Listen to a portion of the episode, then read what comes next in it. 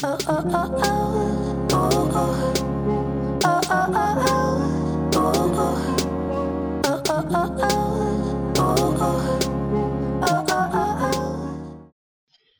大家好，我是凯利哥。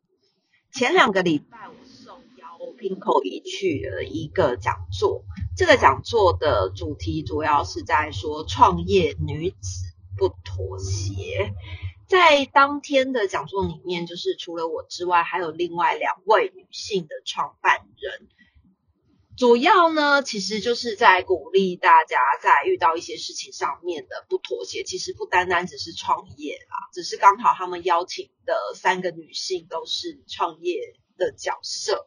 那我是其中一个，一个人大概是二十分钟左右的演讲时间。那对于我不知道为什么要特别定义创业女子不妥协，对我来讲，其实女生跟男生创业会遇到事情其实是一样的。再加上，其实很多人会觉得说，哎，女性创业好像你你又要回家当妈妈，你又要回家当老婆，你要回家当媳妇，然后你还要担任工作的这个创办人的角色，公司的老板的角色。是不是会特别的辛苦？所以我想说，他们的定义就是创业女子不妥协这件事情，大概就是从这个角度出发。可是对我来讲，其实男生回到了家庭里面，他一样也是一个爸爸，他一样是一个丈夫，他也是一个儿子，或是或是人家的女婿这样。所以其实我觉得，并没有特别说哦，那你今天创业的是女生，你就必须要特别的辛苦，或是或是怎么样。没有诶，就是对我来讲，其实创业这件事情不分男生女生，因为我们会遇到的困难都是一样的。还有一点就是，我我当天的座谈会上面啊。讲座上面我忘了跟大家分享，你知道吗？自从我创了这个小小 Putty 的品牌以来，只要我跟二五，或者是有时候我自己单独出席了某一些活动，那别人知道你是这个品牌的创办人的时候，他就会说：“哦，老板娘好。”我想说：“靠，哪来的老板娘？我就是老板，好不好？哪有老板娘？你们说？”不知道为什么，就是大家一看到女生，她就会说：“哎，老板娘你好。”这样子，我哪是老板娘，我就是老板啊。好，好了，这是我个人的地雷点呐。那在这个讲座里面呢，其实我跟大家分享的主题，大部分是在创业的这几年过程里面，我经历过的一些事情。到后面，其实我有跟大家分享，每一个人的时间都是一样的。那我要怎么去分配我的时间，在这些每天要做这么不这么多不同身份的转换上面，我要去去怎么有时间做这些事情？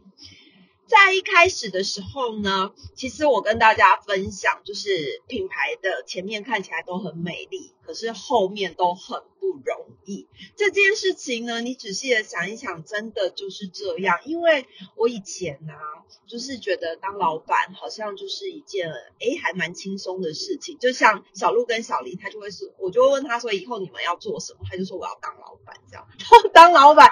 可是你知道吗？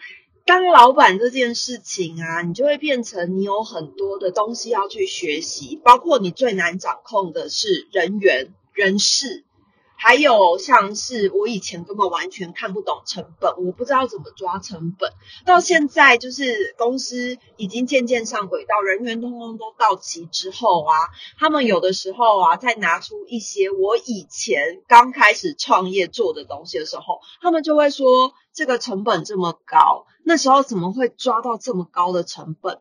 对啊，我的会计师也一天到晚跟我说你这个成本太高。但是我真的觉得，嗯，那时候是刚创业，你不懂得成本这件事情。可是现在你懂成本，但是你知道你的品牌已经走到将近要第五年了，大家是因为你的好品质，所以呢，在在这件事情上面，我们必须就要更坚持。更不能妥协，所以当呃在这个讲座里面最后的 Q&A 的时候，有一个人问了我说，在创业的这条路上，我觉得最不能妥协的是什么？其实我觉得就是商品品质，就是成本，因为你品质就是回扣到成本里面。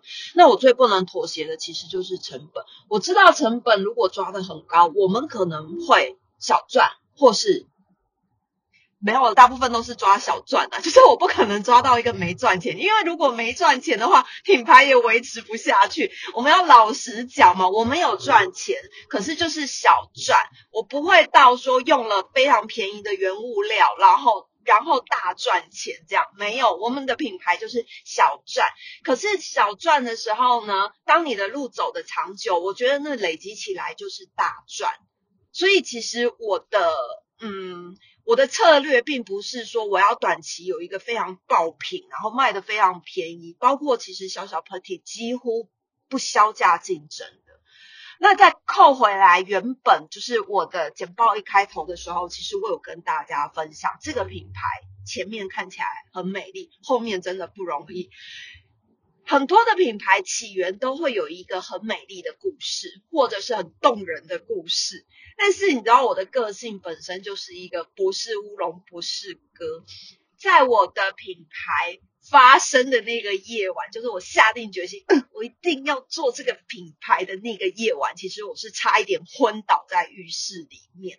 为什么？因为其实油性的指甲油，它里面有甲甲醛。甲醛呢，它其实在密不通风的室内里面擦的时候，你们会发现，就是很多的油性指甲油一打开来，然后味道超级重。然后你如果在密闭空间里面擦，根本是不可能。那之前呢，小鹿小梨还小的时候，我就想说要擦指甲油要漂亮嘛，要擦指甲油。喂母奶也不能擦，好不容易没有喂母奶，我终于可以擦指甲油了。就趁他们睡觉的时候，因为指甲油味道很重，我就躲在那个厕所里面擦，浴室里面擦。结果空间很小，我擦完了我的手指甲跟脚趾甲的时候，我觉得呼吸困难，我觉得头晕。后来我赶快把门打开，我才发现原来那个晚上我是差一点点中毒，就是空气不流通，然后吸入了一些就是不太好的味道，这样就差一点点中。那一天打开那扇门之后，我就决定，就是我要做可以让我随时随地都可以使用的指甲油。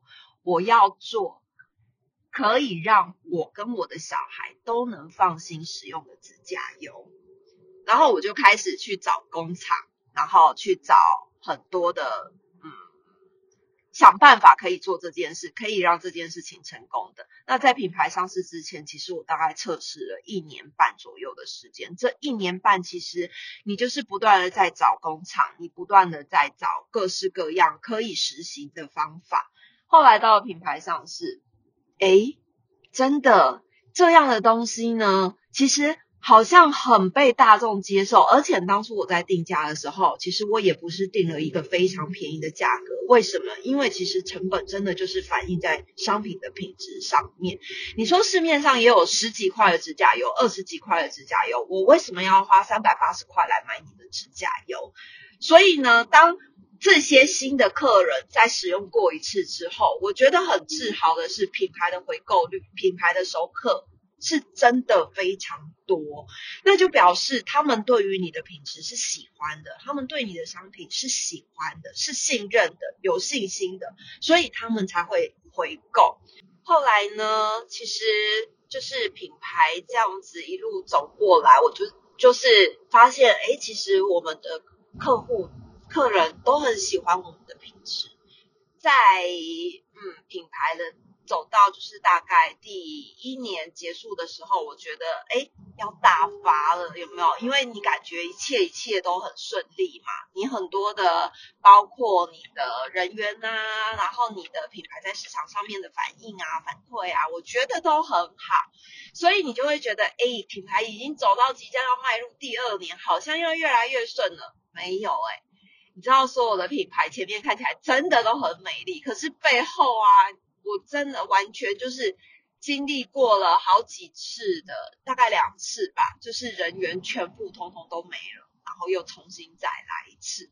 我们的办公室在第一年的时候是三平，到第二年的时候，因为东西放不下了，我就搬到十八平的空间里面。那从从三平到十八平，三平没有我的位置，因为里面我们是厂办合一，就是三平的空间依然也是厂办合一，办公室跟货都是放在一起，出货也是在那里面，就是三平的空间。